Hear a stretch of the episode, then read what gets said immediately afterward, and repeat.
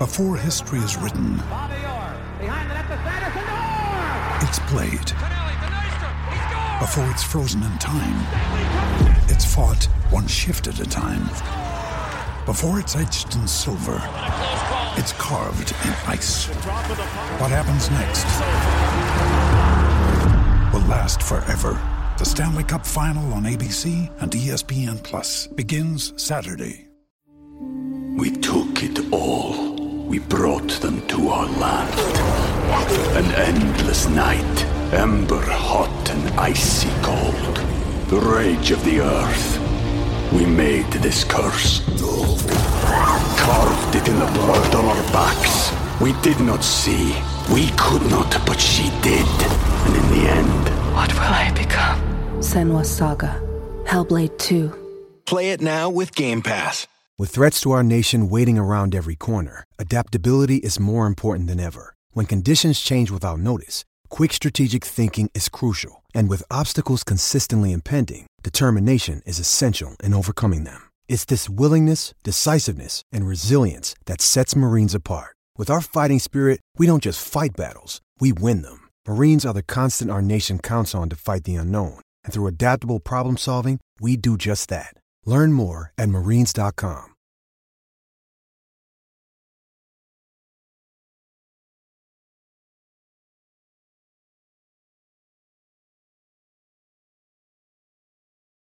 This week, Saturday, live on DR Sports, we got a massive watch-along to the big fight, AJ versus Robert Helenius. He's the guy, of course, who's coming for Dylan White. We ain't really going to talk about that, right? But it's a big fight, and Laurie, you're going to be here as well. I will be here. I'll be hosting it along with James, along with Nick, along with Shane. Big night. Big return of AJ. He's taken on Robert Helenius, standing for Dylan White. It's going to be a big night, explosive. Make sure you check it out on DR Sports Boxing. Don't miss it. Hi and welcome along to DR Sports. The Premier League is back and we are here with the weekend preview. Yes, Robbie. We're going to be here each and every week taking a look at all of the big games that are coming up at the weekend in the Premier League and to have a look at those games. I am joined today by Nicky from West Ham Fan TV, big West Ham fan. We have got Matisse, of course, massive Chelsea fan. AGT from the Cop TV, massive Liverpool fan. And he's feeling a bit down in the dumps at the moment. But let's cheer him up. Fuad, massive Tottenham fan. Kane's leaving. Right. But listen, and of course I'm here as well. We're going to jump into the games, right? Because obviously the Premier League kicks off tomorrow. Massive game, of course. Manchester City taking on Burnley. The champions taking on the champions of the championship, right? But I thought before we kind of get into... We took it all. We brought them to our land. An endless night. Ember hot and icy cold. The rage of the earth. We made this curse. Carved it in the blood on our backs. We did not see. We could not, but she did. And in the end... What will I become? Senwa Saga. Hellblade 2. Play it now with Game Pass. You know, those Premier League games and previewing some of the big games that are coming up this weekend. And, of course, you two have got a massive clash. Chelsea against Liverpool. I thought we'd talk about some of the transfer news because there's some... Massive transfer for everyone, actually. Yeah. News and activity that's been sort of flowing around today. I'm going to start off with Tottenham, right? It's the big one of the summer. Harry Kane. It's been rumbling on for a very, very long time, all summer. Will Harry Kane stay? He's only got 1 year left on his current deal at Tottenham. Will he stay? Will he renew his contract or will he leave? Bayern Munich. They put an initial bid in for him, it was rejected. They put 3 different bids in for Harry Kane and they've all been rejected. But now today they've put another bid in for €100 million and that bid has been accepted by Tottenham Hotspur. Now it's down to the player himself, Harry Kane, but there's a, you know, even though I know David Ornstein say that there's a slight hesitancy on his part, but it looks for all intensities that he's going for it. What are your thoughts? It's kind of the inevitable day. I think every Spurs fans have kind of been knowing that's coming, really and truly. I think the surprise is probably a little bit more of the number's still the same, whereas 100 million euros has kind of been what they've been offering, I think, the last time as well. So the structure is probably changed, or I don't know whether it's up front now. But honestly, it's as much as it is money coming in, I'm sorry, but the best player we've ever produced leaving our club is never going to be kind of like a happy day for any Spurs fan. Money's almost irrelevant for you at this stage. It's kind of irrelevant, honestly. I think now it's kind of every Spurs fan has kind of, I think, the last week or so been coming to the idea of, oh, do you know what? Maybe we do have Kane for one more season and just kind of building something we can kind of use him to kind of propel that, if you like. But this now coming out of nowhere, it just kind of makes you think season starts tomorrow, as you said. Wow. Where does this now kind of leave Spurs? I remember saying, listen, I don't even have us in the top 6 or 7. But potentially now you're kind of thinking maybe as top half. Are we even going to be there? Maybe. So I don't even know. Aston Villa, Brighton, Newcastle. You look at the quality in and around the Premier League. And I was thinking, you know, if we kept Kane, maybe we could kind of sneak a Europa League, maybe that 5th place, you know, just quietly go about our business. We can snatch it late, but he leaves. It leaves us way 10 steps back. There's some Italian sources that are saying that you might move for Lukaku after to replace Kane. Listen, every week, every 2 or 3 days, this guy comes here and tries to fob Lukaku to some club. Last week it was Nick. The week before that it was him. Nobody wants him, bro. Please, keep him. Please. Oh, sorry. Just going back to it. It was David Ornstein who broke it as an exclusive. He'd been breaking a lot of exclusives. And what he said on his X account, and then he said Twitter again, Bayern Munich have reached an agreement with Tottenham to sign Harry Kane. Sources in Germany indicate Bayern's proposal worth above the 100 million euros accepted by Tottenham. The 30-year-old is leaning towards staying, but it's now a decision to make. But do you think he might stay if he's leaning towards? Do you think he might, or do you think that, you know, a big club like Bayern, the amount of groundwork they would have done on this, I mean, surely they must have a good indication that he's going to stay. I imagine personal terms would have probably been agreed, but I think his hesitancy is coming from where I've always said Bayern isn't his primary option. I think if he wanted his way, he would have stayed in the Premier League, maybe have gone to a United or something, or a City last year. But the fact that Bayern are there, you kind of always think the Champions League, I could win that. I don't think anybody looks at Bayern Munich and thinks, oh, the Bundesliga. No, they've won the last 10 in a row with no problem. It's not going to add anything to his legacy. He could hold a grudge against Daniel Levy for not letting him go to where he wanted to go last year. Yeah, possibly. But then I do think Ange, this pre-season as well, has kind of talked a good game. I think the team has looked exciting as well, despite some of the results. Even though we lost to Barcelona, was it 4-2 the other day? I thought some of the football we played and some of the patterns we saw, it's like, you know what, 90 minutes. There's something to kind of look forward to this season playing wise. So maybe he's looking at that and thinking, the thing is about, should I just have a farewell kind of season? I don't know. The thing is about Fuad, right? All of those pre-season games have been played with Harry Kane up front. Now, so is the preparation been right? And I mean, should they have maybe moved him on quicker, so that they could have maybe got someone else in? 100%. I think that's because what's it going to do for preparation? I think that's the biggest issue Spurs fans have been saying about our planning, our recruitment, our structure. This is why we've been so angry at the board. It's the lack of planning that's gone into replacing Harry Kane. The fact that now you're kind of blindsided and accepting this 86 million, you could tell it's a panic kind of acceptance. It should have been planning. We've got a director of football in jail. I've said 1,000 times. It's like, and a new manager that's just come in. I don't know if the planning could have been done for that type of situation, but it's definitely leaves us in a tough situation. I've said the solution now is there is no striker out there.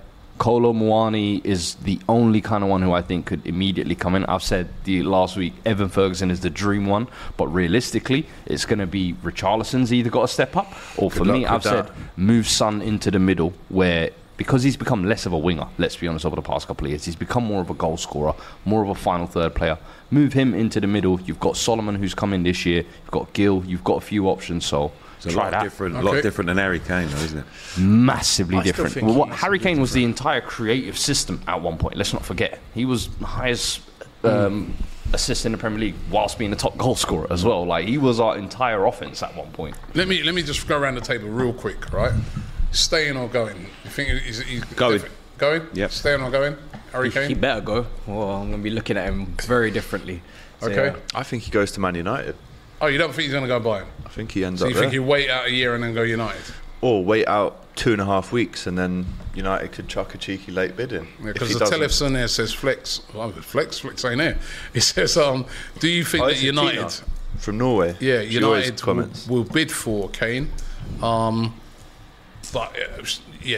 think he'll go. But the thing is, what I'm struggling to understand, these links to Bayern have been, or these meetings with the execs at Bayern have been happening for a month now. If he wanted to do it, it doesn't take a month to persuade him to go and want to play for Bayern. If he wants persuading Tottenham, it's been persuading Tottenham to accept an offer. But I don't think he wants to go there. Okay, we'll see. We'll see on that one. We've heard overnight. First of all, David Ornstein again dropped this one. Southampton, and this was last night, received an offer from Chelsea, not Liverpool, for Romeo Lavia. Proposal of 48 million, including add-ons. Closest anyone's come to Southampton's 50 million valuation to date. 19-year-old subject to multiple rejected bids from Liverpool. The dialogue continues. And then this morning now, we heard that Liverpool have made an inquiry about Caicedo, which is the player that Chelsea have been trying to sign. Now, Liverpool are trying to sign the player that you're trying to sign, and you're trying to sign the player that I'm getting confused by you. Like, what were you up to? What are you doing? What are you both up to? What are you doing? What are you doing? You don't have any money. You can't get three of them.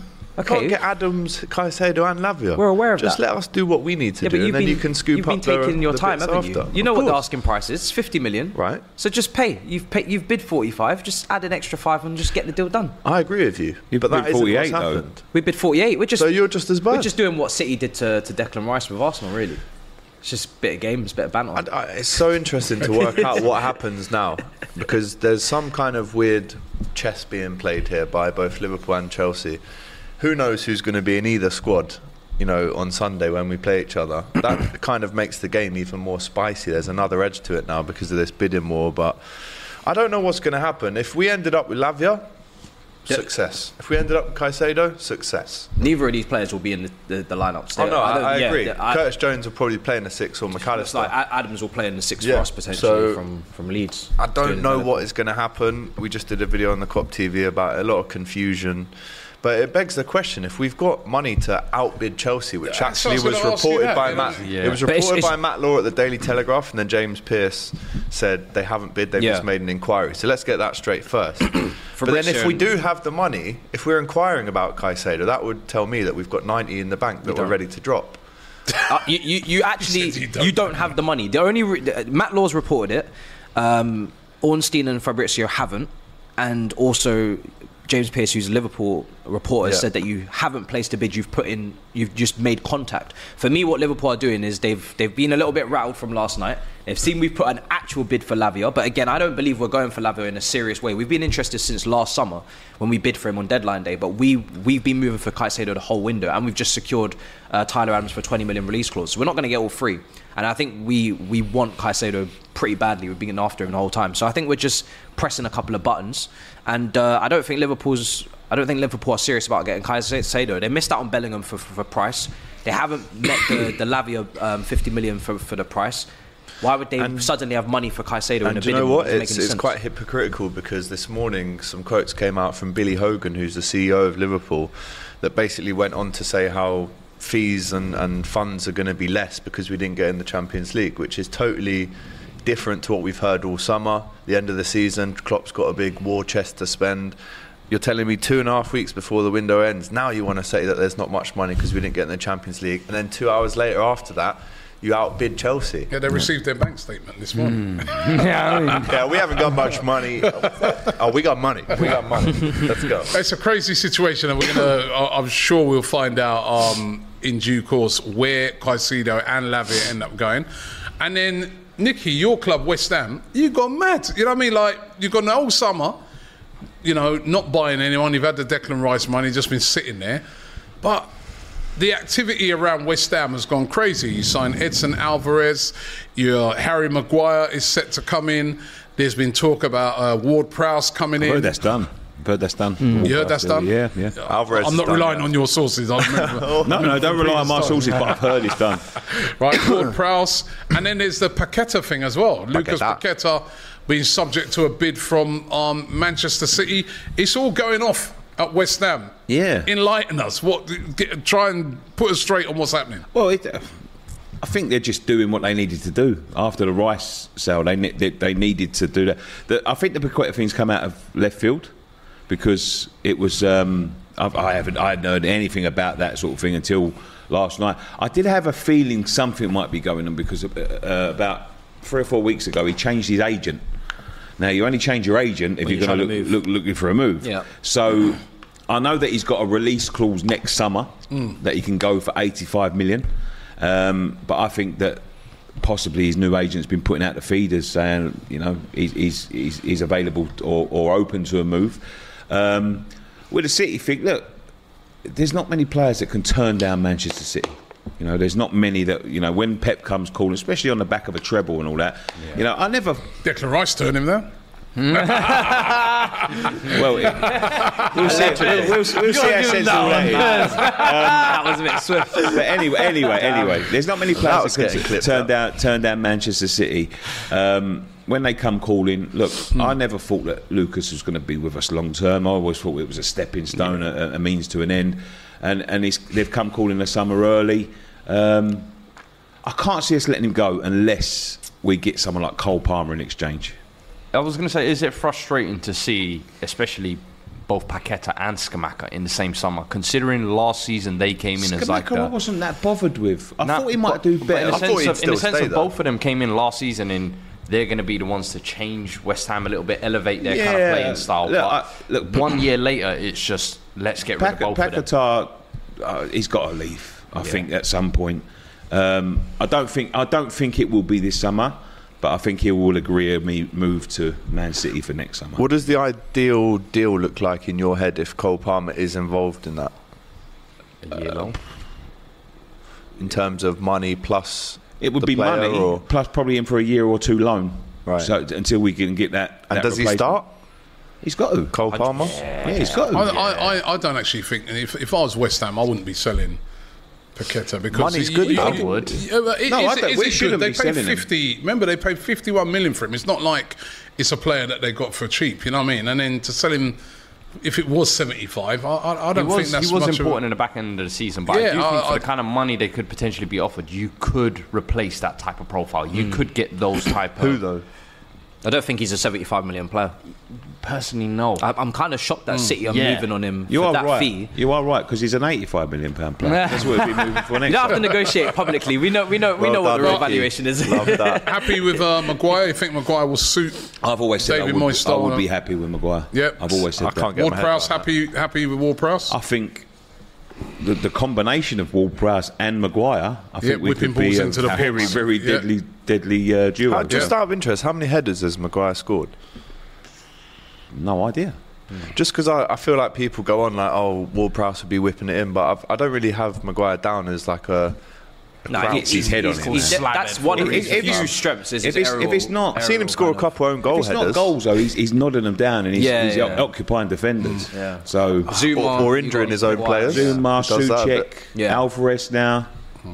It's a weapon again. Yeah. It's a weapon. They're going back to David Moyes. Oh, yeah. What it was meant to be. Fellaini, European Tim stuff, Cahill. Paqueta, Scamacca. Yeah, this is what it was meant to be. Back to basics. Yeah, this is why Paqueta selling him makes sense. Because I don't feel like...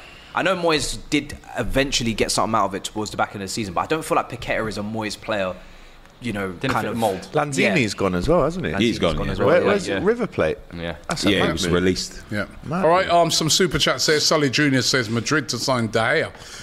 Courtois ACL injury. Yeah, just apparently, broke. Thibaut Courtois has suffered an ACL. That's a massive blow. Broken his ACL, according to Fabrizio. Massive blow to Real Madrid. Is he a free agent? It's kept De Gea is still a free agent. He is, right? Ellie Shifty says Adams is a very tidy signing for Chelsea. He is. He will do all the dirty work and then he will let Enzo Caicedo run laps around teams. I know there's American tax, but watch. And O'Malley says sell Paqueta and get Koopmeiners, Nicky. Get who? Koop Miners. I think he's the Dutch player. Dutch. Good player. Yeah. Good player. Quality. It depends. What about Kudus? Could you go in for him? Because he's still not wrapped up. Kudus. Yeah. Kudus. I think he's waiting for listen, I don't think there's enough time. Still 2.5 weeks. West Ham take their time. Oh, yeah. They do take their time. Mm. Like it's never an overnight. Who's your number one goalie next season? Do you know what? We've got a video coming out about that tomorrow. So wait and see. I didn't even know, but watch it. Wait and see. Right. So, but of course, so we've been talking about a lot of transfer activity. But of course, the Premier League kicks off tomorrow. The opening game is going to be Burnley taking on Manchester City. Of course, last year's champions of the Premier League versus the champions of the Championship. The connection between, you know, Vincent Kompany, of course, used to be captain of Man City, taking on his old boss in Pep Guardiola. Guys, how do you see this game going? Let's start with you, Matisse. I think it's got to be City for me, even though, you know, Burnley will play some nice football, I assume, based on how they played last season. But it'll be interesting to see if Kompany gets a little bit more pragmatic, a little bit more defensive, because it is a different beast coming to the Premier League. But it's a nice story. It's a nice way to start the season, I think. You know, you're going to Turf Moor. It's a different vibe now. Kompany up against his old club. But Man City, for me, I think Arsenal have pressed a little button, you know, a little bit of a button in the Community Shield, judging by the reactions to when they lost.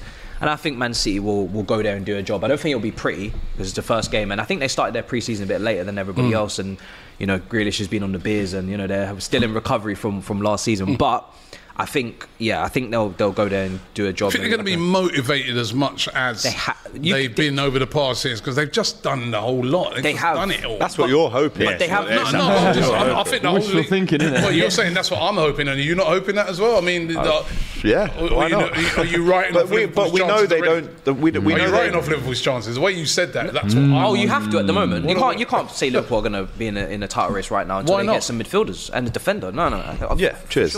But in terms of City, the motivation's got to be there because a lot of those players haven't won the Premier League like 4 or 5 times. Haaland, that was his first one. He's just got the taste for it. Alvarez, Phillips barely played a part. Cover's coming, he's never won a Prem. Guardiola's coming in. So there's still that kind of... And they don't start that well, notoriously, do they? But also, City? No one's ever done it 4 times in a row. Exactly. So that immediately is a... Could this be a welcome to the Premier League for Kompany from Pep? There's two sides you can look at it. Roll the red carpet out. Let me roll the red carpet. And you know what Pep does, the classical thing of he's going to say, Burnley play with spirit, they play with fire, desire.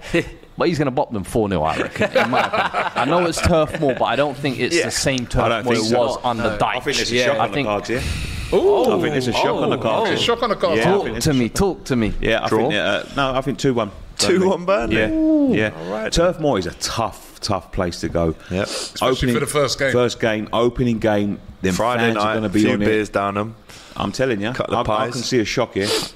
Notorious last words after they get popped. I think City win. Let's not forget Burnley did start pre-season before anyone else. They've just brought in Sander Berge as well, taking a really good player off of their potential relegation rivals, the teams that they've just come up with. Yeah. So there are all these narratives that could happen tomorrow night. It could be the master and the apprentice. It could be that. But then again, if City win, which I do think they will, it's how do Burnley lose that game? If you go and lose 4-0, it's not the best start, is it? But again, he's not getting sacked off of that because what do you expect? It's Man City. But if it's 1-1 in the last 10 minutes, Haaland pops up, Burnley can walk away going, okay, we've played the best now. Mm-hmm. Anything, below that, we can really fight for. So right. I think it could be a bit closer. I think what I'm going to do is I'm going to go through some games and I'm going to come back at the end and get predictions off of you guys. On Saturday, the next game up is going to be Arsenal versus Nottingham Forest. Matt Turner derby. Matt Turner, who of course was at Arsenal, who's now joined Nottingham Forest. Come on, dog. Arsenal bringing in David Raya. I have to say, a good bit of business. $3 million loan deal with an option to pay 20 losses. Yeah. So minimise. I rate it. So they've got more money available to spend before the end of the transfer window. But Arsenal last season, it's weird. Nottingham Forest away give Arsenal a lot of trouble. We lost there, but home last season, we dispatched them 5-0. I'm really interested as well to see how some of these games are going to go, right? Because Nottingham Forest, when they came to Arsenal, and also when we played them, were one of these teams that parked the bus, time wasting... Slow it down. Our knee now, up top. Yeah, how are these? To him. I wonder how these new rules are going to impact teams like Forest. Mm-hmm. Is it going to be to the advantage of teams like Arsenal, City, Chelsea? You know, teams that play football. Liverpool, right? Liverpool. Cheers. Is it going to be, or you know, will it affect teams like Forest, where they might want to go away to an Arsenal, really sort of slow it down, kill the game? Because now we know. We saw it last week in the Community Shield. There's going to be loads of time added on. The little things like kicking the ball away and that, they're not going to tolerate. I mean, it's been a big debate this week about, you know, the amount of time added on in these games. And I want to get your guys' view on it. And just going back to that game, I think, you know, Arsenal will expect to win this game. 100%. You know, that's a good opening fixture for a team like Arsenal. I think it can work both ways. That's the thing. I think sometimes even when you think, like City, you would have thought we're in control of moments of the game, 1-0 up, they should see it out. But in Arsenal, catch them cold last minute. So you're hoping it just kind of gives us more excitement. But naturally, the teams with more quality, with more depth, are just going to be able to shine through in those moments. But I think the Premier League's always been like that. Are you for or against this? I'm for it, because in the World Cup, it gave us a lot more excitement. I think so many times we've seen stats say, oh, the ball is only in play for 50 minutes or 60 minutes. Which is a disgrace, by the way. If that's the case now we're going to get our full money's worth. Exactly, and that's what it's about, getting your money's worth. Yeah. As well, I saw Rafa Varane having a go at the FA. Yeah. This guy's never played a full season, so I don't know what he's talking about. Seriously, the most games he's ever played is 32. Now he's probably looking at it saying, I've got no chance of playing a full season. But this is what we're owed. These minutes belong to us anyway. Don't try and shortchange us with, like when Newcastle came to Anfield last year, the ball was in play around 51 minutes. Yeah, I mean, when they come to the Emirates, that's a disgrace. Yeah. So it's only right that we're getting the minutes added on. It's not some big, you know, theory. Do you think maybe in games sometimes there's also though natural breaks, aren't there? It's like football is a game where you have natural stops and things like that. I mean, I'm with you guys. I don't know how you guys feel about it. I mean, to me, I mean, if like I was listening to the radio the other day, I heard them, you know, some of the presenters on it saying, "Oh, but why, you know, why is this been coming in?" And you say it's going to stop celebrations and something. It's not going to stop celebrations. No. Arsenal spent the most time celebrating last year. If you go and celebrate for 3 minutes, that should be added on. Of course, it should. Simple. Of course. I think last week you say that. Last week's game against Man City, their first goal, their celebration was the longest. They took 1 minute and 40 seconds for their celebration. Now, why shouldn't that be added on? The thing that worries me is that you've got sort of 1 minute, 2 minute celebrations, and then you got a 4 minute VAR check, and then another 1 minute celebration. Forget the last train home. What happens if that was 5 times a game? You'd be playing another half. Yeah, but then I personally think what will happen and what we saw in the World Cup is at first you saw some ridiculous, like 15 minutes added on and that, and people are like, what? It's fun though. But then later on, that levelled itself out because, you know, teams stopped wasting time. Yes. And teams were aware of that. And I think you might get a bit of that madness at the start of it, but it will level itself out. So I don't think we should be punishing. You do see a lot of you know, teams coming away from home. We see a lot of West Ham, and they're wasting time after the 10th minute. Yeah, you know, you've got the keeper doing that trick where he takes it from one side to the other side every time, spins the ball. Yeah, all of that sort of nonsense. Like, little you know what I mean? And it is frustrating. It is frustrating to watch, and it will put an end to that. Yeah. But they've got, like everything, they've got to be sensible with it. You know what I mean? Like if there's natural breaks in play, you can't just be stopping. Otherwise, we'll be playing another half of football, and that will naturally benefit the likes of Manchester City. You know, especially with so many subs. Yeah. You know what I mean? Plus, as well, the other rule change, which is like the one on where they're saying, you know, if you have a go at refs, I mean, you really saw Arteta. It's ridiculous. I think Arteta's getting sent off at least 3 times this season. Neville said they're going to get really strict with that. Anybody, you know, little kicking the ball away, Partey got booked for that last week. All of those things are going to be clamped right down. But it should have been done last season. That was always a rule. And it was past couple of years when people were playing, kicking the ball away, there's no punishment. Yeah, so why they've got a reclamp down on it, I'm not sure. It's the inconsistencies that constantly happen with the different referees that you have as well. So for me, I just think it's not actually going to bring any more respect to referees. We've been trying this kind of respect referees campaign. Referees have to earn that respect and officiate the game correctly. That's how it's earned. I remember, Pierluigi Collini all them years ago? The reason why he was one of the greatest referees, players respected him. And it took no shit. Referees have to earn that. It can't just be a thing where you make inconsistent, silly decisions and then it's like, because there's a little respect badge here, I have to now. No, I do agree. And I'm sorry, now that you're going to make referees, basically, you're giving them the license to be more willy-nilly with their yellow cards. You're just going to create more irritation and more friction between players and managers. This is the thing. I don't think they're accountable enough as it is. Yeah. You know, and I'm not agreeing with people going over and screaming in their faces and like being really disrespectful. Yeah. But, you know, football's an emotional game. If you can't question a referee on the pitch and you can't question him off the pitch and he's not allowed to give an interview and he's not allowed to tell anyone why he's made that decision, where does the accountability come from? And Lee Mason's back, by the way. I was about to mention what that. What the hell? Training ref. You got him sacked, didn't you? In the first place. He got himself sacked. No, he did. Is he going to draw the lines this season? Bro, I don't know, man. That's, how is there no one else? Arsenal versus Nottingham Forest, the early kickoff. Some of the other games that will follow that. Let's talk... Brentford Tottenham. That's not the easiest game to get off to a start with. One. Yeah. Brentford Tottenham. It's a tough one, to be fair. I think Brentford will be kind of pumped going into this season as well, having just missed out in Europe last year. This season, that will be kind of their mission. Us, as I said at the start of the show, I think this Kane news has kind of derailed any kind of momentum we've kind of built going into pre-season. Now you're kind of thinking, is he even going to play? What is the team going to look like without Kane? Because I can't it looking good, to be honest. But I've said this season, the one thing we've got at Spurs is low expectations. You've got a new manager coming in trying to play a new style. You've got a lot of players with points to prove, whether that's Kulusevski stepping up, Son returning to form, Bentancur coming back from injury, Romero owes us some redemption, Porro, Udogi. Like, there's players there that give Spurs fans kind of a little bit of cause for excitement, I'll be honest with you. So for me, it's a case of, listen, this game is almost like I don't want to say a free hit, but listen, let's just see kind of what it brings. I'm not expecting too much, as I said, this season going into it. And missing Kane and then missing Tony, it could be Battle of the Toothless at the same time as well and end up 0-0. So, you know. Yeah. Turtles wrestling. Man. Yeah. The big game of the weekend, of course, is Chelsea versus Liverpool, Matisse. Yeah.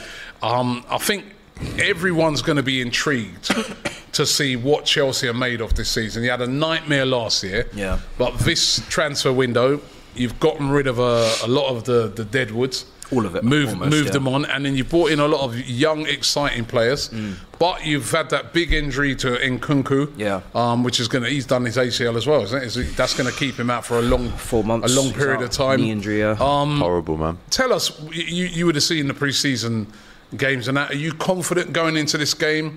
Pochettino, of course, now in charge at Chelsea.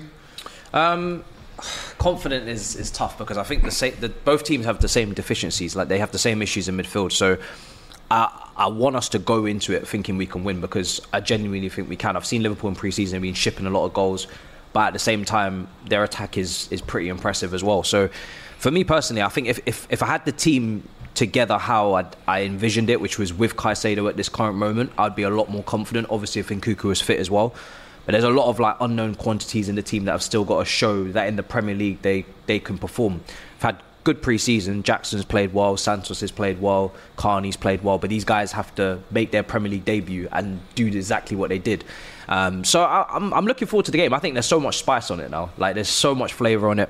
You look at Caicedo, you look at Lavia, all of this kind of back and forth. It's perfect for it. So as long as we don't get another 0-0, and we get an entertaining game, I'm happy. Big season for Raheem Sterling as well. We keep forgetting about him, don't we? He's probably he's one of the players under the most pressure, I would say, because everybody knows what he's done in his career. But I'm looking at it as time goes on. I'm thinking how early he started at Liverpool, 17, with Suarez and Sturridge, and to what age he is now, coming up into his late 20s. And I'm thinking to myself, are we starting to see the downward kind of trajectory of Sterling and just not having the energy to continue the level he's shown? So it's a big season for him to kind of, you know, prove that's not the case. But there's a lot of people vying for his place. He might not start.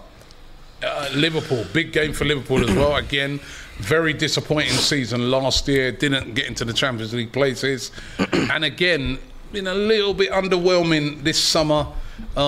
with the transfers. I'm speaking to a lot of Liverpool fans, and of course, a lot of experience has left that midfield. No Fabinho now, no Henderson. Milner, Ox, Keita, the list goes on. I'm going to reserve judgment on if it's been a poor recruitment window or not until the window closes. I think there's been a lot of Liverpool fans. You wanted to get some... Oh, no, ideally, in that central midfield area, you've got no replacement in. But there's you've got your first game of the season, Chelsea away. I know, Robbie, I'm aware. I'm aware. Yeah, that's not great preparation, is it? It's not. Ideally, you're right. Every club around this table would have wanted our best ins early, the best outs. If you're going to sell Harry Kane, don't do it now, sell him earlier. So ideally we would have all wanted stuff to happen sooner, but a lot of Liverpool fans have been on the FSG out train in the last day or two. Let's just judge it when the window closes and see who we get in terms of the game itself. What's your feeling on it? I think we'll get in a midfielder and a defender still in the next 2.5 weeks. Now whether they go straight in is a different question. We know Klopp likes to bleed in his players over time. You look at Robertson, I mean, when we bought him, Moreno is still playing. It's like, well, why have we... And then you bleed him in. Fabinho came in to replace Emre Can kind of thing. So there's still work to be done in the window. But for this game, I have no idea what to expect from both teams, if I'm honest. I think Chelsea, it's too early to call what their style is going to be, who's even fit and available to play, what's their starting 11 look like. You've got Tyler Adams in today. Does he start that game? Whereas Liverpool, the strikers are good. You know, even Ben Doak has been excellent in pre-season. We've got 6 players to choose from. And out of those 6, you could say 5. If any of those 5 started out of Diaz, Gakpo, Jota, Salah and Nunez, we've got to pick 3. If 3 out of 5 played and I didn't know who they were, I'd be happy with it because they're all as prolific as each other in terms of pre-season so far. There's going to be a lot of pressure on that front line to carry. But who's going to... And then McAllister, we played him in the 6th the other day. He was excellent. The way he can... kind of retain possession, look up, ping passes. He looks like an absolutely unbelievable signing in the long term for Liverpool. Big season for Darwin Núñez. Massive season for Darwin. He's finally learnt a bit of English, which is good. You know, he's got a year under his belt now. I think he's got all the tools that you need. I know Nicky's a fan of his as well.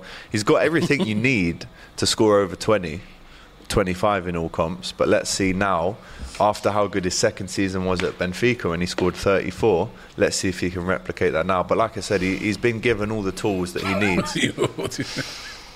It's Harry Kane's leaving, it's fine. He's not going to see 34 goals. You're not feeling Darwin Núñez? Richarlison more. I'm watching close. One goal so far. You know my thoughts on Darwin. Yeah, no, that's fine. He wasn't asking Darwin or Richarlison. Richarlison is comparing now. Darwin Haaland to Darwin Richarlison.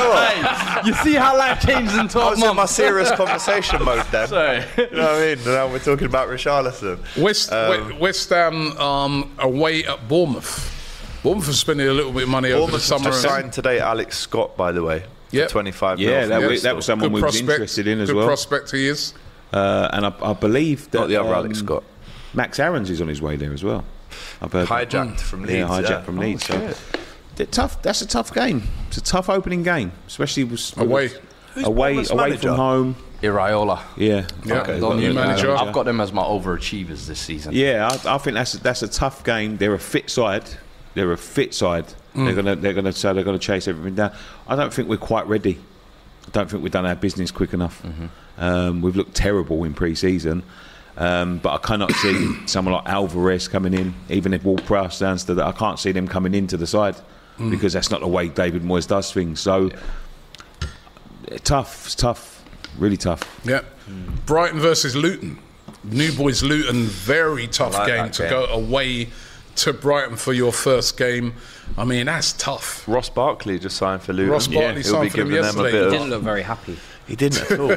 No. And that was out of nowhere. Have you seen their ground? Have you seen Luton? Yeah. Hey, I used to live in Luton. I know you did. That's why you don't live there anymore, Luton, Robbie. That's why you only used to live there. He has lived in Everton as well. That's a tough game for Luton. They could get spanked. I can't. Yeah, I'm a bit worried for Luton because I think with a team like Luton coming up, where they've got the advantage is that ground. Yes, absolutely. You team, especially like if... You know, a couple of seasons ago, like even Brentford, even though they had a new ground, the GTEC tough place to go to. They did it to you on the first day. Yeah, exactly. Season, yeah. With Luton now, their ground's not ready yet, so their first few games are all away from home. Which is the worst start possible. I was at the playoff final when they came up and they said, bring City, bring United, bring Liverpool there. Yeah, you want to get them to that. When the stadium's ready, we will. But right now, you're kicking yourselves in the foot by not really foreshadowing. I know, listen, the story of how they've gone from non-league, it's incredible. It's incredible. Maybe up there in terms of the best stories in football. But you've kicked yourself because you've not invested in the stadium. Now you've got to play away from home. And already you're probably going to lose, and you're probably going to be behind. The stadium, it's not ready. Non-league Premier League. That's the story. Yeah, but I know that story. But what's the story with the stadium? Why is it good enough for the Championship? But builders are on holiday. No, what it is, safety measures. Yeah, and also when you come into the Premier League, they've had to build like a new era of this stand for the media. Right, you have to have that, or you can't play at that ground. You have to play somewhere else, and it's not ready in time. So they're having to play their first. I mean, you guys having to play your first couple of games away. Your stand's not ready either. Our stand won't be fully in use until October, which again is the Liverpool City Council's dealings. They kind of slowed it down a little bit. Shout out to them, bunch of sausages. So you're going to have less capacity. No, we'll have more, but we won't have the new extra bit. We'll have a few, and I saw pictures of the updates yesterday. It doesn't look great, and again that's the City Council's fault, but anyway, moving on. It's always problems with stadiums, man. It can help sometimes though. I think in the case of Luton it could be detrimental, but they have just signed a striker from Stoke, so that kind of tells you they're rolling the dice. They're not really. And then the other club that I one of the new boys that have come into the Premier League that I think are going to struggle as well is Sheffield United. I mean, they start off with a game against Crystal Palace. They're at home, so that will help them. And these sort of teams are going to rely on the home. And I've been to Sheffield United, the hostile place to go to. Bramall Lots Lane. Of fans really get behind the team. But they haven't bought anybody. And not only have they not bought anyone, they're selling their best players. And a lot of players still there are the ones from the Premier League last time. McBurney's still there. Some of the defenders. Fleck is still there. They're going to struggle. I mean, Crystal Palace, their first game. They sold some key players, didn't they? They sold Sander Berg. But did they not sell someone to Marseille? They sold, and he just replaced Billy Sharp as their number 10. And Billy Sharp did a voiceover for the video, and then he's just gone back. It is his boyhood club, Marseille. Sheffield United could be the record relegation. Derby County. No. 11, Derby won't be top. Well, worse than 11 points. They could be. That was tough, Robbie. How can you go into a Premier League? You just made it back to the Premier League. You sold 4 or 5 of your best players. I think they spent about 11 million quid on the replacements for them.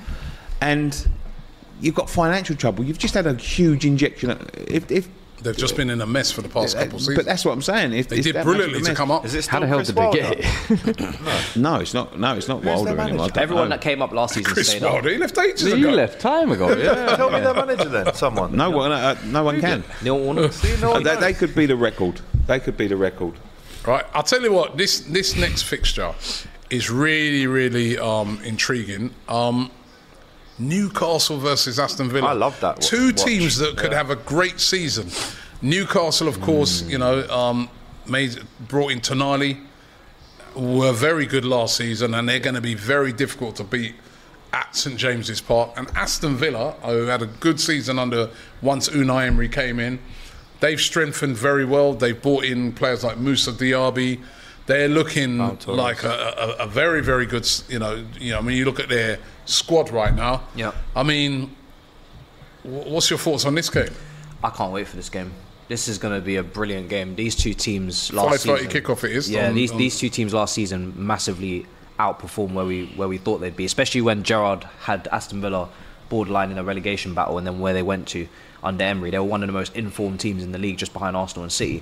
And then you got Newcastle, who got Champions League football this year. They've made some signings: Harvey Barnes, Livramento, Tonali. So they've strengthened. It's going to be a great game. And I think I saw that Aston Villa were trying to add another player. It was an Italian that was at Galatasaray on loan last season. Buendia's just been ruled out for some time as well. Yeah, Buendia's apparently suffered a knee injury, so that is a big blow to them. Coutinho might have get a couple of games. They're very stacked. And they're about to sell Jacob Ramsey's brother to another team in Burnley. Burnley, yeah. And I feel like in the striker position after Watkins, I'm not sure who... comes in if he was to get injured. That's the only position I'm looking at thinking. He's still got that Louis Barry kid? No, do you know what? He's on loan at Swindon, I think. I remember you plucked names out of anywhere. I only remember him from that one game against Liverpool. Like, how do you... that game intrigues me because I think all of us round this table have Newcastle and Villa in the same bracket this season in terms of 5 to 7 in terms of where they could finish in the league. So for them to play on the first day of the season, this is like, let's see who comes out on top in the race to be in the new top 6 almost, you know, with their ambitions this season. This guy here, Mary, says Newcastle's time wasting. They'll be playing about 105, at least 105 minutes per game. So per half. Newcastle. Per half. Their documentary comes out tomorrow, I think, on Amazon. Yep. I mean, it's exciting times if you're a fan of either of those clubs, both of them in Europe as well. But they've both made some really good signings, and it's going to be that game's going to be really interesting. Is that 5:30 Saturday? 5:30 on Saturday. Premier League. Yeah. Prime time Premier League. Newcastle and Villa are both going to want to set the precedent for the season. Yeah, I think. Get one over on each other. Yeah. Just before I mention the next game, let me just do a few super chats. So they've been flying in. See this one there. Oops, lost it here. So many of them, they're flying past me right now. Kira says, AGT, Mr. Fake. Oh, that's not very nice, Mr. Fake Stats. Czech conceded 15 goals in 04-05. You studied maths at school. That's a minimum of 23 clean sheets. This is from last week. Ty's stories about Nigeria are more reliable than you. Can I respond to this? What website? When was this? What website did I read those stats from? 90 Minutes. Thank you. You should always double check your statistics. You should always cross. According to 90 Minutes, this is the thing. Why would they get it wrong? They did. But, so don't blame me. I feel like it's going to be called 100 minutes. And because of your bias towards Liverpool, you were very quick to read that stat. Whereas if it was a Chelsea stat against you, you would have triple checked it. Because it was Alisson, you were like, remember my tone? I said, I'll put it out on Big DR Sports. But do you not remember? I said at the time, wow, that's surprising. I didn't know that. So I told you at the time, better check. And you were like, well, that's not what a stat says. According to 90 minutes. I did. Okay. So you're going to hold that. Aji Inca MCFC says Fuad lost against Stars and Ilias 86 World Cup hype. Damn. What's this? That's your time. Don't run. That's a whole different platform, bro. Gunnar Ryan says people overlooking Trossard this season. Thoughts? I think he's going to have a good season. Kepa to Madrid says Alex. Could happen. Stop. Lloris is here. No. He's not even contracted to your club, is he? Well, he is. Is he still? We've still got him B. Oh my God. Yeah. Are we trying to... He's the World Cup winner? Wow. I thought you released him. Mark T said Brentford haven't lost to Spurs in the last 3 games. You lost to Brentford last time you faced them. It was not looking good. So did we. Joseph says, Don Robbie, big fan from Atlanta. Had a great time seeing you in LA. Would you take winning the Champions League but finishing outside the top 4? Of course he would. Yeah, I'll take that. Of course. First time for everything. Anson, all right, you have to get it. Anson says, now that's a fact. Robbie and your team. You don't need to check that one. He says, my top 4: Arsenal 1st, Chelsea 2nd, Liverpool 3rd, Man City 4th. Ooh. What are your top 4s? I think you guys gave that. You gave that the other day. Monday, 8:00 kickoff. Manchester United versus Wolves. I think that could be an upset. I want to get your thoughts on both teams. Manchester United, they've made some signings. Højlund, who's come in from Atalanta, 70 million plus. Had a decent pre-season. Manchester United, Wolves, who their manager Lopetegui's walked away from the job. I respect that. A few days. Why didn't he walk away a few weeks ago? Because he wasn't getting backed. Yeah, but he knew that all summer, didn't he? Then he has to take some blame if he's just been going around slagging them off. But didn't he know all summer that they didn't really have any money? What has happened that all of a sudden now they financial don't have money. Fair play? And yeah, they're in big trouble. Up to them, as yeah. I think they're as a Chelsea, you think they're going to be in trouble? I mean, they've lost players like Ruben Neves. Sure. Everton. They're going down, in my opinion. Everton I've got them be the third one. I can't see. Gary O'Neill's supposed to be taking over there, by the way. He has taken over, yeah. I can't see them avoiding relegation this season. Wolves. Yeah, I think they're going to be in big trouble. I think they've still got some good players there, though. They've still got... That's the only one. Neto. They let Jimenez go for 5 million. And what was his value a couple of years ago? 60 million. Since the head injury, he's not really been at the same level. But it's desperation. But don't you think Everton are also in kind of like 100% they are? Like Everton without doubt, knocking on the door for years. I haven't seen anything from them. They've bought a kid from Sporting Lisbon today, and they've obviously got Dan Juma, Ashley Young. But it's not enough. I think they'll be better than Wolves just because of Sean Dyche. I think Sean Dyche has solidified them a full season under there. Yeah, but I fear for Wolves.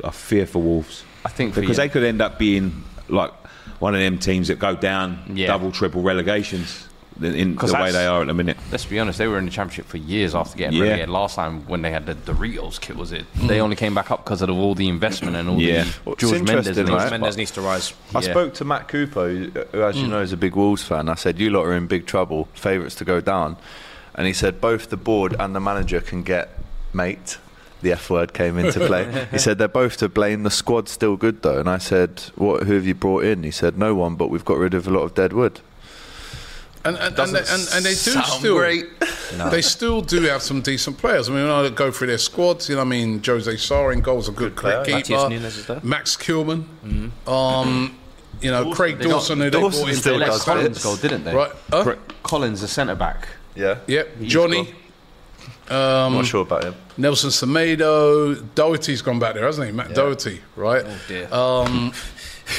You know, Mateus Nunes. 2019 anymore. Big season. The last one. He needs the final frontier. We were going. Mateus Nunes still a quality player. Mateus Cunha. You know, Fabio Silva's come back. Yeah. Wang Chan, football manager. He Chang, yeah, I mean the you know what? He had like a little purple patch last year. I remember. Neto, they've still got some decent players. He looks good. They're all names that like they flash for like nearly 2 months and then they just fizzle out. Not even 2 months, or 2 games. Where's Traoré? Released. Released. Yeah. I feel like they should have kept him. Maybe. I don't think he wanted to stay. Nah. I don't think he has signed for anyone. You know what? I can see him down to West Ham. As a striker. What about Cornet? What's your movement to Cornet? Antonio 2.0. Can't shoot. I can see that. Antonio, but he's still a striker. That's David Moyes. Remember, Antonio was playing right wing back before he got shifted to a striker. All right, well, what about Man United? I think they're in for a big season, in my opinion. Yeah? I think you look at, they finally got a number 9 who I think profile-wise suits the Premier League. Not fit for a while. Not fit for a while, but I think profile-wise will come good eventually. I think you look at their wing options now. Sancho, I think, has had a good pre-season, which is going under the radar. Scored a great goal. Antony, I'm expecting improvements this year, but Amad Diallo coming back, Garnacho stepping up. They look like they've got some exciting options out wide. Pelestri coming back off loan as well. You look at the central midfield. Mount's just come in. He's going to become an 8 now. Mino coming out of the academy. Amrabat, if he comes in. Casemiro. Casemiro's still there. Bruno's still there. So Eriksen, let's not forget. So I still think there's a good quality depth. And last season they had one of the best defences, except now they've upgraded on the goalkeeper as well. Think they'll be challenging? I said this is Little Horse season. I know. Some people might think they should be closer or whatever, but I think this should be their Little Horse year. But summer by summer, you've slowly been building and adding pieces from Varane to Casemiro to Antony. Now you've got Ten Hag. You've had him for a year. He's allowed to build. I'm expecting more from Ten Hag as well. So let's see kind of how close they can bridge the gap, if you like. I'm closer to see how they do against Arsenal. Yeah. That should be. Let's make sure we take these guys in front of us out. Forget City. City are going to be almost the bar. But Arsenal, that's the competition. They can solidify. They'll finish second. I think they're going to have a good season. If they can solidify that defence and stop leaking goals, better goalkeeper now. Like, I never rated De Gea. I'm going to say it now. Really? I never rated De Gea. I'm rating him for about a season or two. And then I think he was really overrated. So if they can get this goalkeeper... they have got the goalkeeper situation sorted out. I think they're going to have a good season. You know, you think about they can get Rashford back on the form that he was last year from the start. I think they'll have a good season this season. You know. On paper, they should be better considering the signings that they've made. So. Yeah, okay. Still not that. By the way, big up to everybody who's watching at the moment live. 6,500 of you watching live. Thank you very much. Enjoying the show, the weekend preview. We haven't spoken about Everton yet. Everton versus Fulham. Let's leave that to you. You've been sniping away at Everton in the background there, which I'm sure all the Evertonians would have seen. Everton versus Fulham, who's got a little problem with Mitrovic going on still at the moment as well. What sort of season will they have? Everton They just scraped by this, you know, scrape survival. Yeah, what sort of season will they have? I liked what Carragher said about Deitch in the overlap recently. He said they're not really the team under Deitch, especially, that will lose 4 or 5-0. They won't win 4 or 5-0. They might draw 1-1, lose 1-0, win 1-0. And I do think it's going to be another season where they are literally scrapping for points every single week. And I don't think Dominic Calvert-Lewin scored a penalty the other day against Sporting Lisbon pre-season. They won 1-0. If he can give them 12 to 15 goals, they've got a great chance of staying up. I could get 12 to 15 games out of him. Yeah, yeah, but I remember, I think it was 19-20, he scored 16 or 17 in the season. Yeah. So how long ago was that? When he went off on one at the beginning of the season, it's been about 18 months, 2 years since you've seen him be able to play consistently and give them something. I always say those teams in the kind of bottom six, if you like, if you don't have that striker giving you 10 to 12 goals, like Glenn Murray or someone, and those 10 to 12 goals could be 10 to 12 wins, yes, which equal 36 points potentially, which could keep you up, as we know. 30. Thank you. But let's be fair. If he'd have stayed fit, he wouldn't still be at Everton. Agreed. I think they're hanging on to him. In an ideal world, they'd replace him, but they haven't got the funds to do it. And I think if they, what is it, Fulham at home, Silva, he's got something to prove as well, former Everton manager. It's a tough start for Everton, that. And I know Fulham, you know, they'll probably play Raul Jimenez. They're still, what's the latest on Mitrovic? Mitrovic cast away, right? Fulham will drop off into the bottom. I think Fulham beat them quite convincingly at Goodison last season, if I'm not mistaken. I think Harry Wilson scored a couple, so really tough game that for Everton. With Fulham though, what's interesting is last year they were, I kept saying, they were almost like the rejects of other teams that have come together, banded. Willian Pereira, Silva, he's been done dirty at Everton. And that was kind of like, we're coming back into the Premier League to prove a point. Mitrovic, big season. Can they do it again for me? I think that's where the struggle will be this year. I think they definitely will struggle more this year. I actually think them and Brentford, I think, will drop out the top 10. I think Brentford will drop off as well. But I think them and Everton, I'll be honest with you, last season, Fulham looked great because they were overperforming. If they can't deliver that, quality-wise, I don't think they're that far off each other squad-wise. In trouble if things Palhinha's don't injured well, as well. I think it will be like a really kind of Palhinha still injured? Irrelevant season for them, in a way where I don't feel like they're going to be anywhere near breaking back into that position of top 12th or something like that. I think 12th, 13th, something like that. I think both teams have struggled this year. Yeah. Okay, let's get some predictions, right? So let's run through the fixtures and get your predictions on these games. We'll run through real quick. Let's start with you, Fouad. Burnley versus Manchester City. Burnley are home to 8 o'clock kickoff, starting the Premier League on that Friday night. I'm going Man City 3-1 win. That's what I was going to say as well. 3-1 to Man City. But I do think Burnley score first. Okay. I had 3-1 as well. 3-1 to City. I'm going to go 2-1 Burnley. 2-1 Burnley. I'm going to go 2-1 Man City. I think it's going to be a close game, but City, Haaland didn't score last week. He won't be very happy. Haaland.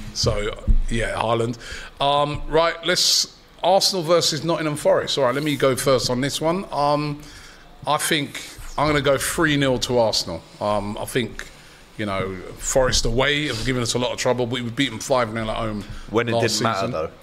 Sorry? It didn't matter when you beat them 5-0. No, we beat them 5-0 earlier on in the season. When it did matter. Yeah, who did you beat game. Last game of the season 5-0? Everton. That was it. I think it was. Sorry. No, that did matter. And we get your facts right, man. What's going on? Listen, your facts are dropping off right now. Sometimes maybe good, sometimes maybe shit. What's your prediction? It's a fact. What's your prediction? Arsenal 4-1. Third. But yeah, I think Arsenal 3-0. I had 3-0 as well. I'm just going off my predictions. He's just copying everything. No, I had big 6 predictions yesterday. 1-0 Arsenal. 1-0 to Arsenal. And does Gabby Jesus get over 10 goals this season? Yes, he does. Okay. Right. Yes, he does. Sheffield United versus Crystal Palace. Let's start with you, Nicky. Sheffield United, we were all saying, we're going to be under a bit of pressure. Crystal Palace, though, no more Zaha. Yeah. More Zaha. I go for a 1-1 draw. 1-1 draw? 1-1 draw. Sheffield United. That's a good game. I'm going to go 2-2. 2-2? I like that. I'm going to go 2-2. Desmond? I like it. Desmond? 2-2 as well? Yeah. I go 1-0 Sheffield. 1-0 Sheffield United. I'm going to go 1-1. I think this will be a draw. Sheffield at home, right? Yeah. Palace are going to be another interesting team to watch. I mean, they have bought in a few players, but Zaha's going to be a big miss. Especially away from home, how do they perform? Because they're brilliant at home, aren't they? Yeah. Nicky, Bournemouth versus West Ham. Head or heart. I would say we win 2-1. 2-1? 2-1 to West Ham. All right, away win for West Ham. 2-1 Bournemouth. 2-1 Bournemouth. 1-0 West Ham. 1-0 West Ham. I think 3-0 Bournemouth.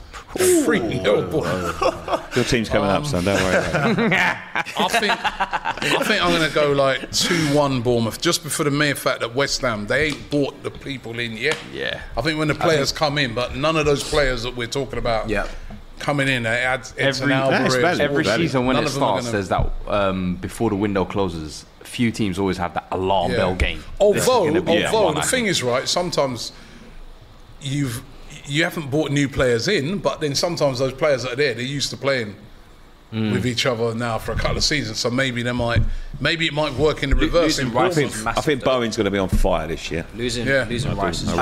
Okay. Danny Brighton versus Luton Town, AGT. Brighton versus Luton. I'm going 3-0 Brighton. 3-0 Brighton. 2-0 Brighton. 2-0 Brighton. 4-0 Brighton. I'm going to say 3-1 Brighton. 3-1. I'm going to go with that as well. I'm going to go 3-1 Brighton. I think Luton could get a goal maybe. I think Luton will be a physical team, good from set pieces and things like that. So, but yeah. Everton, AGT, you start this one again. Everton versus Fulham. 1-1. 1-1. I think Fulham. First 0-0 of the season. 0-0. Yeah. Oh gosh. That's a shout. Not many goals in that one. That's a shout. I'm going to copy him. 0-0. No, here he goes again. That's how I was copying. 0-0. Typical 1-0 Everton. 1-0 Everton. Yep. I'm going with Nicky. I'm going 1-0 Everton as well. Actually, yeah, 1-0 Everton. 1-0 Everton. All right. Matisse. Newcastle versus Aston Villa. 5:30 kickoff on the Saturday. That could be a little classic. Anything can happen here. I'm going to go 3-2 Newcastle. Great game. Game of the weekend. I thought that as well. 3-2, but I don't know who to. They're at home. Okay. That crowd. So you're going 3-2 Newcastle. Yeah. 2-1 Newcastle. 2-1 Newcastle. Yeah, home team. I'll go 3-2 Newcastle as well. I think it's got Newcastle. That vibe. Like goals. Just a bit. Has to be goals. Late August. 4-2 Newcastle. 4-2 Newcastle. Yeah. I'm going to go 2-0 Newcastle. Ooh. They're at home, man. They're going to be very... I think these two teams, both Newcastle and Aston Villa, bedrock of them is going to be their home form. They're going to be both very difficult to beat. That's why I'm looking forward to it. Newcastle... Both got European campaigns, so they're going to both want to get off to fly and get as many points. Newcastle, opening game, that is one place you don't want to go for your first game of the season, away. War flags waving in your face. Long trip. Them trips up the stairs, they give me nightmares, them stairs, man. I swear down. I've been up them stairs, they're horrible. Fuad, Brentford versus Tottenham Hotspur. Oof. Possibly without Harry Kane, then without, like you said, without Ivan Toney. Big up, Ivan Toney was playing football over at the park. Hey, big him up. And one of my mates baited him out. He's not allowed to play football, is he? No. But he can play over the park, innit? Yeah. And my mate's son saw him and took a picture of it. Love that. Right, so. And he got an extra month ban. I got 1-1 draw, I think. 1-1 draw. Yeah. Early season nerves. Both teams will kind of stalemate themselves. They'll take a point away as well. 2-1 Brentford. 2-1 Brentford. Sorry, 1-1. How cold. No Tony. 8-1 Brentford. I'm joking. 2-1 Brentford. 2-1. Brentford's a tough place to go to. Yeah, first game. We got that we're away as well. First game. I remember memories of our first game. This Kane thing's kind of ruined. Yeah, I can't like. Yeah, I'm going 2-1 Brentford. Lose. And that ain't even Tottenham, mate. They play some good football, so I don't feel like Tottenham. And ball! Yeah, it's like, let's go! I don't know, it's a strange one. Yeah, but then that might even suit Brentford again as well. Mm. And that's a tough Hey, last season they taught us a lesson, man. Home and away, I'm telling you. So. I'm going 2-1. You know them political players like Wissa. Man, you know these guys that nobody talks about these guys, but they're just Is it Damsgaard? The rest of the season, man. And he'll just pop up for this one game. Buemo smashed them up. Buemo, yeah. Okay. Manchester United versus Wolves. Nicky. 4-0. Man United. 4-0. 3-0 Man United. 3-1 Man United. 2-0. 2-0 Man United. 2-0 Man United. Very Man United squad. Yeah. I'm going with the 4-0 Man United. I cannot see anything apart from a United win. Final game. Let's start with you, Matisse, because you're at home. Chelsea versus Liverpool. The big one of the weekend. 2-1 Chelsea. Starters we mean to go on. Need to win. Hello, brother. AGT. 3-1 Liverpool. Oh, behave. 3-1. Behave. Oh, Tyler Adams is playing, man. You don't know where I'm from, dog. 3-1 Liverpool. Yeah, man, I think, you know, the strikers that we've got, if we get in these opportunities, they're clinical guys. If Salah gets half a chance, it's a goal. Nunes. He's also going for the record, 7 first games, scoring in the first 7 in a row in 7 seasons. Check the stats, please. Yeah, man. Even watching that as he was there. You didn't say that with any confidence. Let me rephrase it. He has scored on the first day of the season the last 6 years, and if he scores against Chelsea, that would be a new record. Nicky. He was so bamboozled. With all due respect, we're the polar opposites. He's got more hair than me. You couldn't have got it more wrong there, Rob. He's got a beard. He's got a beard. He weighs the same as my leg. You couldn't take what you were saying. Anyway. Get your facts right, man. This has got a Desmond written all over it. 2-2. 2-2. Yeah, that scares me a bit. I'd go 1-1. I think this is probably going to be the most disappointing game. It's going to be like a chess, a fighting game, which Chelsea Liverpool always is, but it'll end up in a draw 1-1. So all burp and no sick. Yeah, I think the Villa, as you said, the Villa Newcastle game. Analogy, that isn't it? The Villa Newcastle game is the real one to look forward to. This will be the one that gets all the glitz and glamour, but we're all like. I get the feeling it's going to be an exciting game. I think it's Pochettino now, as you know.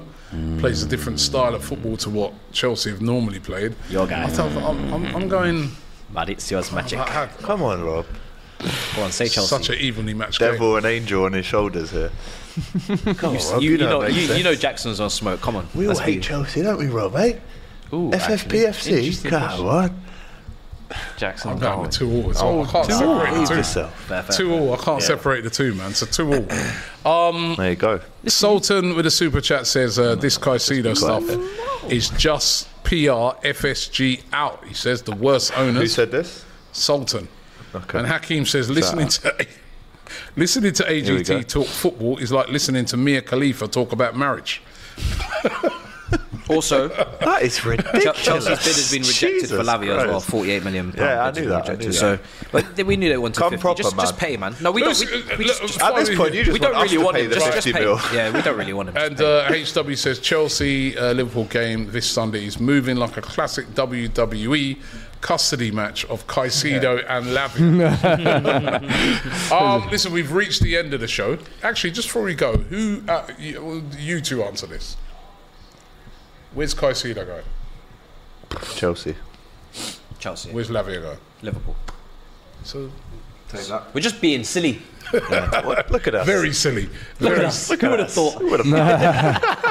Where's Kane going? Or is he staying? He stays. No, you don't believe that, though. I don't even believe he's going, man. We've accepted the bid. Personal terms have been agreed. Yeah. It's on your marriage. If he doesn't go, but I mean, David Ornstein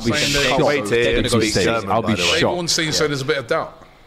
I think that's just to kind of keep Spurs fans on that kind of string there of hope. But it's the hope that kills you. One more game. I think he might play this. He might not want to leave without playing one more game. The goodbye. He's saying the Brentford. The goodbye game. Alvida saying, hey, I will love it. And I think I deserve it. All right, well, listen, that's all of the games we've run through. Don't forget you can join us every week throughout the season with the weekend preview. So we'll be doing the weekend preview every single Thursday. Don't forget on Saturday, the Saturday football show returns. It's back, boys. Right, some really good games and talking points. You do not want to miss that. Loads of incorrect facts. Yeah. It's going to be great. And then, of course, we're back on the Monday with a weekend roundup, rounding up all the games. That's a juicy one. On the weekend. Thank you to all of you guys for being involved. I mean, seeing all the chats and the super chats and you know, I'm sorry that we've not been able to read out more. It's been a really packed show. But thanks very much for all being involved, and thanks to you guys as well. I'm looking forward to the first game of the season tomorrow. Burnley taking on Man City, and then it all goes mad from then on. Looking forward to it. Thanks for watching. Subscribe here to DR Sports and don't miss a thing. Bye. This week, Saturday, live on DR Sports, we got a massive watch-along to the big fight, AJ versus Robert Helenius. He's the guy, of course, who's coming for Dylan White. We ain't really going to talk about that, right? But it's a big fight, and Laurie, you're going to be here as well. I will be here. I'll be hosting it along with James, along with Nick, along with Shane. Big night. Big return of AJ. He's taken on Robert Helenius, standing for Dylan White. It's going to be a big night, explosive. Make sure you check it out on DR Sports Boxing. Don't miss it.